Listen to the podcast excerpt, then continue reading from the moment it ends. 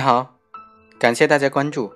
今天要讲的主题是：如果警察在取证的时候使用了暴力，迫使证人在询问笔录上来签名按指印，如果失手将证人打伤了，这种行为该怎么定性呢？通常来讲啊，这种行为面临两个罪名的指控。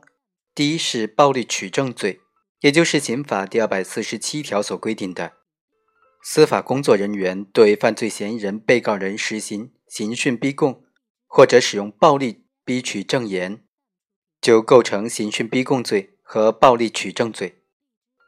法定刑是三年以下。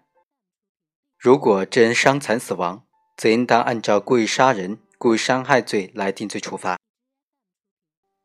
所以，我们有一个初步的概念：如果警察使用暴力迫使证人在询问笔录上签名捺指印，并且导致证人受伤，那么这名警察将面临暴力取证罪或者是故意伤害罪。究竟是哪一罪名来对这种行为定性更加合适呢？我们通过今天这个案例来具体区分一下。本案的主角是被告人周某，他传唤证人卢某。在派出所进行询问的时候，询问结束时，由于证人卢某要求说制作的询问笔录当中有句话和他所陈述的不一样，要更正，否则就拒绝签名捺指印。这个警察周某经过解释仍然得不到认同之后，就恼羞成怒，向证人卢某的腹部踢了一脚，并且辱骂了卢某，迫使他在证人证言上签名捺指印。当时卢某已经怀孕将近两个月了，结果被警察这么一踢呀，直接就流产了。经过鉴定，构成轻伤。案发之后啊，对警察的行为该怎么定性，就成为争议的焦点。他的行为是构成暴力取证罪，还是构成故意伤害罪呢？综合各方的观点，我们认为，使用暴力迫使证人在询问笔录上签名捺指印。其实是暴力取证的一种表现形式。根据刑法第二百四十七条的规定啊，暴力取证罪就是指司法工作人员使用暴力的手段逼取证人证言的行为。犯罪的主体只能够是司法工作人员，也就是刑法第九十四条规定的侦查、检察、审判、监管职责的工作人员。犯罪的对象只能够是证人。主观方面呢？只能够是直接的故意，并且具有逼取证人证言的目的。客观方面就表现为对证人实施殴打、捆绑等等暴力行为。仅有威胁或者要挟等等这种非暴力的表现呢？非暴力的行为呢是不能构成本罪的。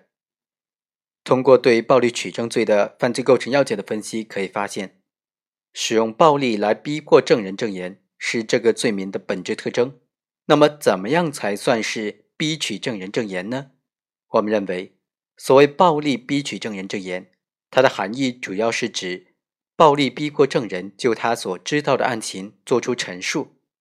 至于被逼迫的证人最终是否作出陈述，他所陈述的是否符合客观事实，都不影响本罪的成立。也就是说，逼取证人证言的目的实现与否。和本罪成立与否之间并没有必然的关联。比如说，在本案，被告人在证人已经做出的陈述，但是又说询问笔录和他所陈述的部分内容不一致，以这个理由拒绝签名。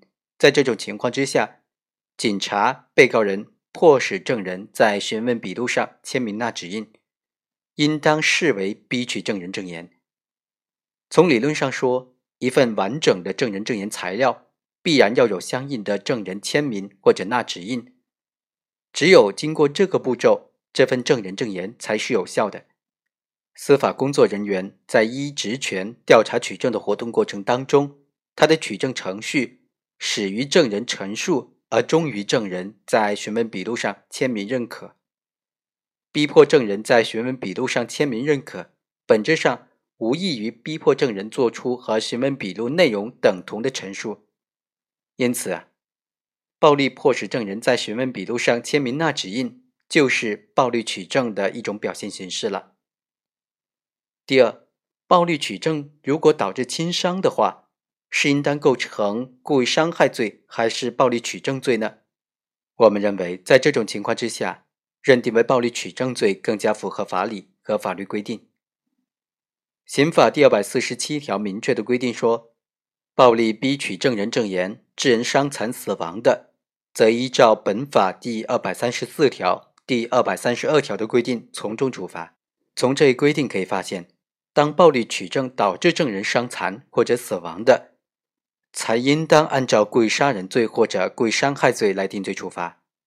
在本案当中，暴力取证仅仅导致人轻伤，此时是以暴力取证罪来定罪处罚，还是按照故意伤害罪轻伤来定罪处罚呢？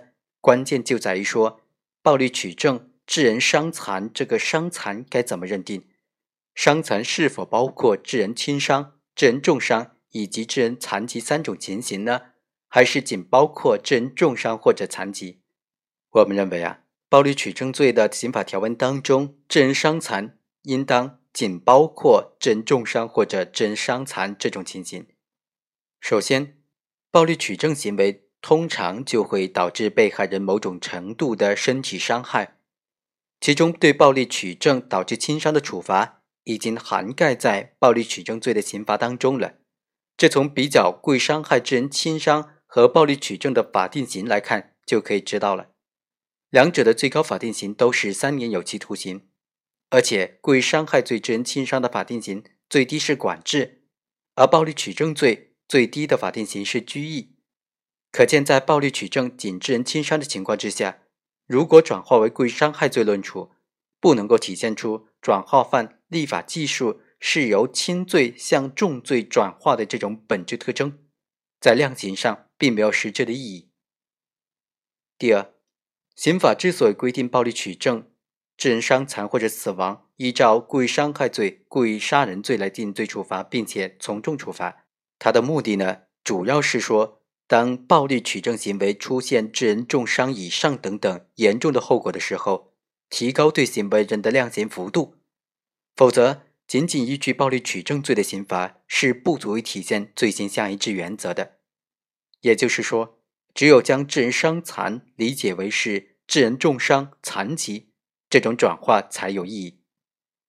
第三，我们参照刑法的其他相关规定，可以发现这里的理解是正确的。比如说，刑法第二百九十二条规定。聚众斗殴致人重伤死亡的，则依照故意伤害罪、故意杀人罪来定罪处罚。这也是类似的情形做出类似的规定的。根据立法精神的一致性，对暴力取证的转化条件，也应当做出上述的这些一样的理解。因此，凡是构成暴力取证罪的，对暴力的后果必须有一定程度的限制。这主要表现为两方面。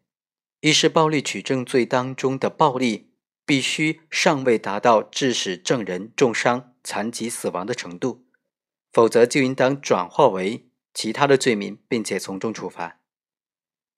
第二是，如果暴力取证仅仅导致证人轻伤以下程度的，则应当以暴力取证罪来定罪处罚。当然，暴力取证导致人伤害和一般的故意伤害行为还是有区别的。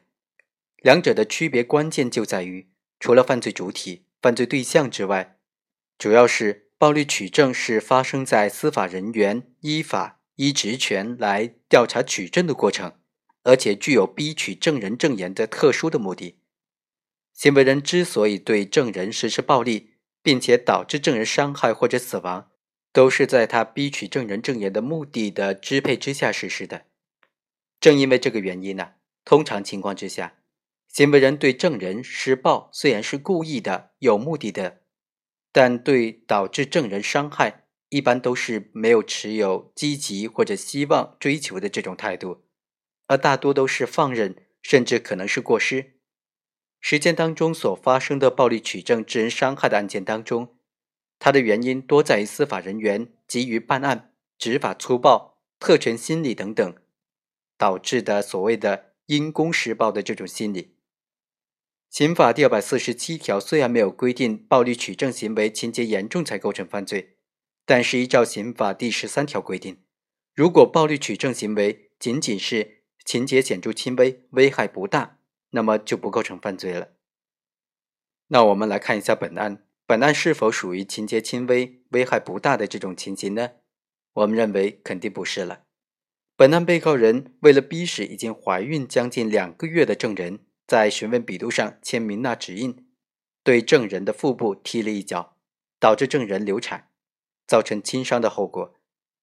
而且在证人被踢之后自述疼痛的情况之下，仍然不予理睬，没有及时的采取救助措施。他的行为显然不能说是显著轻微、危害不大了。但是，基于本案被告人对证人实施暴力是基于急于办案、执法粗暴等等缘故，而且被告人事先并不知道，也很难看出和预见证人其实已经怀孕两个月了。证人流产并非被告人积极希望或者有意追求的结果，因此本案当中考虑被告人的悔罪程度和他的犯罪情节。判处缓刑是没有问题的。